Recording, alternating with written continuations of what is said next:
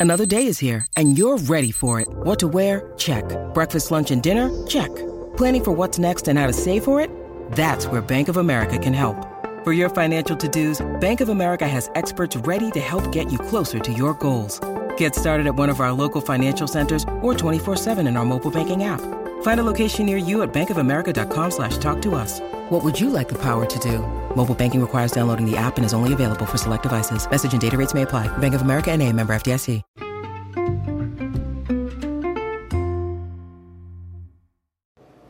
Hi, everybody. Welcome to the Dr. Psych Mom Show.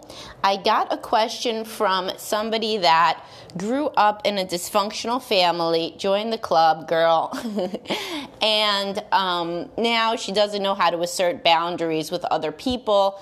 Um, such that she ends up with these bizarre uh, interactions, like one where the woman she's a mom and the woman is another mom and she asks her to watch her children all the time down to sending her google calendar invites for when the pickup is for her children and you know real strange things like this where she ends up in situations where these people take advantage of her or try to.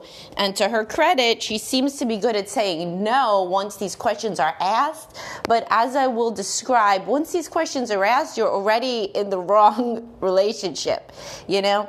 So much like other people that grew up with dysfunctional parents and i will link to my article on um, 10 ways that you grew up with a dis- that you know that you grew up with a dysfunctional family um, people don't really understand how to set boundaries at all because their parent two reasons. Their parents never set boundaries um, and also they feel bad for everybody because they consider everybody is this kind of you know sad tragic character that's going to have no friends if they don't help and this may be true. So we got to get over that right away, instantly. So if you're a highly sensitive person that grew up with dysfunctional parents, you yourself felt very, uh, you know, uh, sad, like a lot of the time, right? Like you felt like an outsider. I know I did. And when you feel like an outsider and then you get to a place where you don't anymore, I mean, you always feel like an outsider, but you get to a place where you're passing for normal, your kids seem normal, everything seems better. You still have this. Um, you know, like this place in your heart, this soft place for these real tragic figures in your mind that did not, that can't do this that still seem awkward, that have no idea how to make friends, etc., etc. So then you start being the collector of these people. And let me tell you, I my profession, give them to me. You don't have to worry about it. These people can find themselves a therapist and they can work on stuff. There are other um, venues for them to find um, uh, affection and help than you being their friend. As I said to you in my initial Facebook response, this is your social life. It is not a charity. This is not the ASPCA for all of the wounded. Now, I say this to women all the time with men you know, and sometimes to men with women. If you are insecurely attached, you're going to be drawn to other insecurely attached people, but that's not the goal. The goal is to work on your attachment issues such that eventually you are actually attracted to and want to be with securely attached people who do not either um, run away from you or pursue you like you are, you know, the last drink of water in the desert. So you know, it's the same thing with friends. You don't want a pursuer and you don't want a distancer. You want a securely attached friend. When so how would you do this? Well, you know from what you said in your email at least, you know when people seem weird, you just try to give them the benefit of the doubt. So stop don't do don't do it anymore don't give them the benefit of the doubt because again you're not helping them long term because you you are correctly ending the friendship when you realize how crazy they are, right? I don't say crazy pejorative, it's really just a catch all term for anybody that acts in a way that is dysfunctional. You don't need it. You had enough sorrow growing up. You do not anymore need to populate your lives with other people and their struggles unless you would like to make a career out of it, in which case you go home at the end of the day, right? So, how then do you get over the guilt of really asserting yourself in any way with these people, you got to tell yourself in the long term, this is not better for them, it's worse. Because when they get to a certain point, I'm going to end this friendship anyway. And then they're really going to be upset because they considered me a true friend. So I am going to do something what everybody else does to them, which is as soon as I see the weirdness, I'm going to put up a nice wall, and that is just somebody that I say hi to and nod to at pickup or whatever the hell else. Okay, so you are no longer going to view yourself in any way on any deep level as the person that is, you know, the savior that can understand, that has the benefit of the doubt. This is a dysfunctional way to think. You've thought about it as kind, but but it's not actually kind long term because you don't end up doing whatever these people want, like becoming their best friend and their nanny or whatever. So you're to say, short term, maybe uh, I'll hurt a feeling or two. Long term, though, I will not end up in these situations where these people may genuinely feel abandoned. Okay, and now this speaks to a greater issue, which is how do you know what's normal when you didn't grow up around normal? So there are actually books such as The Adult Child's Guide to What's Normal. That's from the 70s, even, I think. I could link you to that about adult children of alcoholics who have overlap with adult children of any dysfunctional families, right? Um, and you can also read plenty of self help books. And if you are an avid follower of Dr. Psych Mom, then you already probably do that. So, what you do is you start to think what do things look like on television? And what do things look like um, in books? And what do things look like that other people tell me about? And then you just try to approximate it. I'm sure you've been doing this for your whole life and therapy can also help with this like what's normal? So when you grow up with a parent who's a hoarder in any way then you got to look around and say oh other people don't have piles of shit around so i guess i'm not supposed to have any piles of shit around and it doesn't feel natural it's not going to feel natural for like 20 years. I speak from experience, right? So if your house looked weird growing up, you're going to spend a really long time figuring out how it doesn't look weird. And the best way is to just literally look on Pinterest or whatever and say, oh, other people don't have, you know, a room devoted to complete crap, right? so, so this is something people don't do.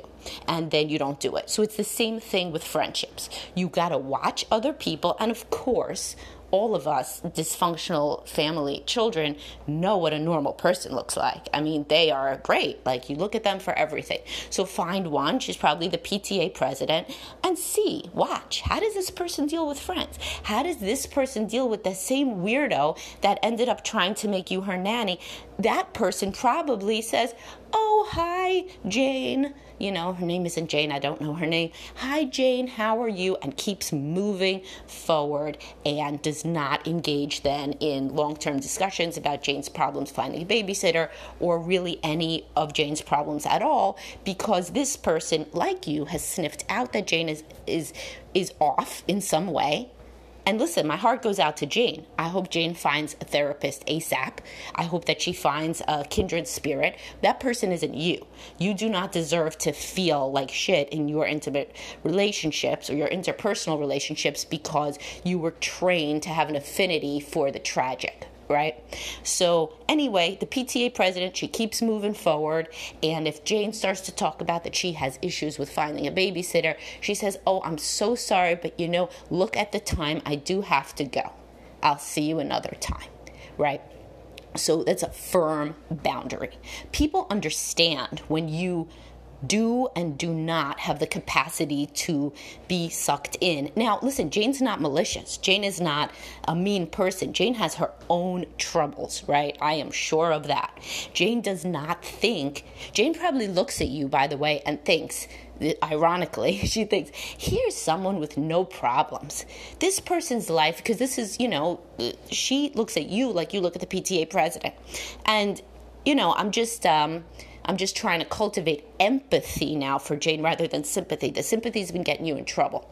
Empathy would be saying, listen, um, this is how Jane looks at me. Jane looks at me like my life is so perfect that I couldn't possibly be bothered by th- three extra school pickups during the week. So I empathize with Jane because her life must really suck. She must have much less support than me. Her family is probably even crazier than mine. Who the hell knows what happened to Jane? That really sucks for her. I see what it would like to be her. I see also what it would be like to be her, think that she's going to have a best friend in me, and then have that swiftly pulled away from her. She would feel out of control, angry, sad, and re traumatized from whatever abandonment experience has happened in her past. So, out of empathy for Jane, I'm going to keep a boundary up right? Sympathy gets you in in like like um does the rescue dog mentality. You ever saw the show animal hoarders?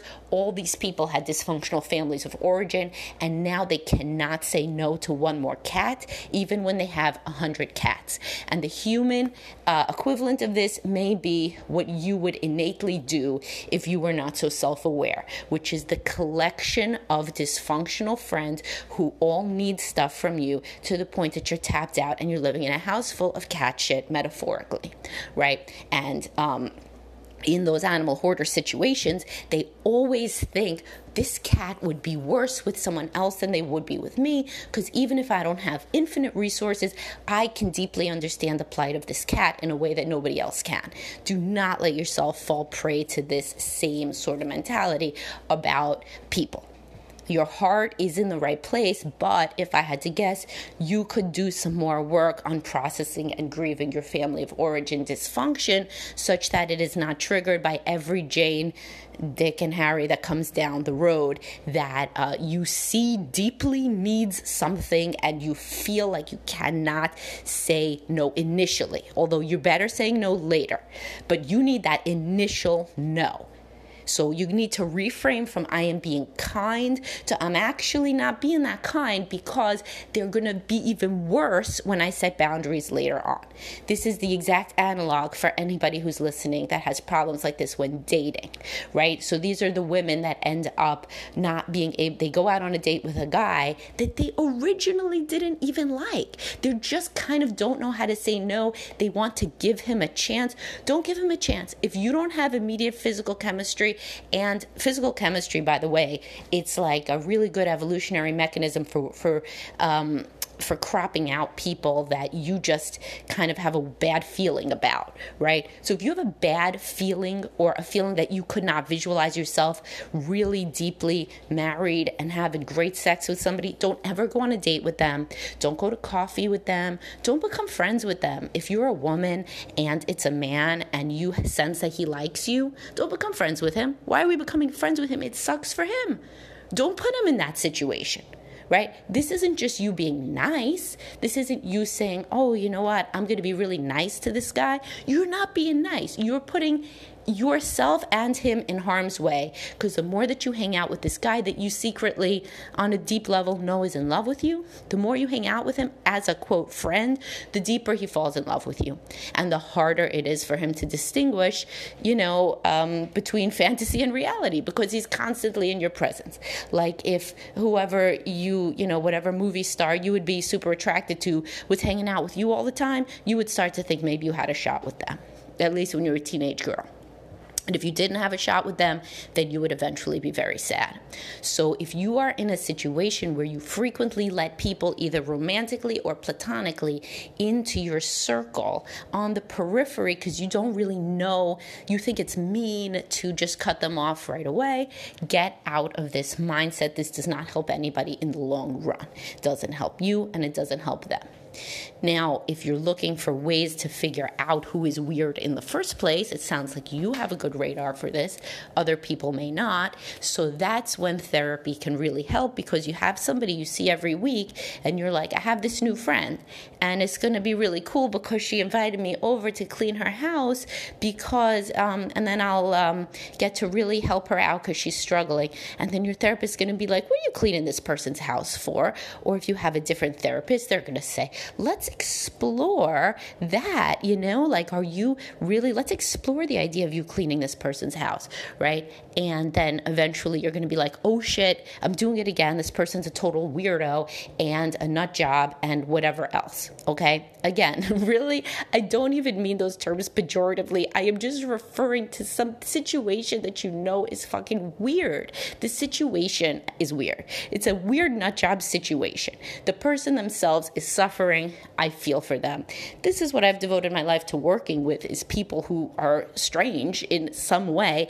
They often don't show it, but they feel it. Every single person that comes to therapy pretty much feels like something is off about them. And takes one to know one because I grew up in a dysfunctional family as well and I feel that same thing. So it's very very helpful you know to heal yourself by working through all of this stuff and helping other people. That's why reader listener whatever you are I would imagine that either you are or at some point were drawn to the helping professions. Because if you grew up in a dysfunctional family and you're a sensitive person, frequently this is how you want to give back is you want to say, "Oh, look, I got through some of this. I can help someone else." So, do this in your career. Don't do it in your personal life. Now, for all the other people that again, uh, don't know how to deal with this situation, therapy is good. Also, bouncing an idea off of a spouse is good, right? So sometimes you have a spouse that has a better radar for a situation that you're going to be taken advantage of, or another friend, or even just um, asking, just like this person said, even her kid understood what was going on. You know, even her kid was mad at the other kid because the mother was taking advantage of her my listener. So there's going to be people in your life that understand what's going on that have a better radar than you do, and you should make use of this.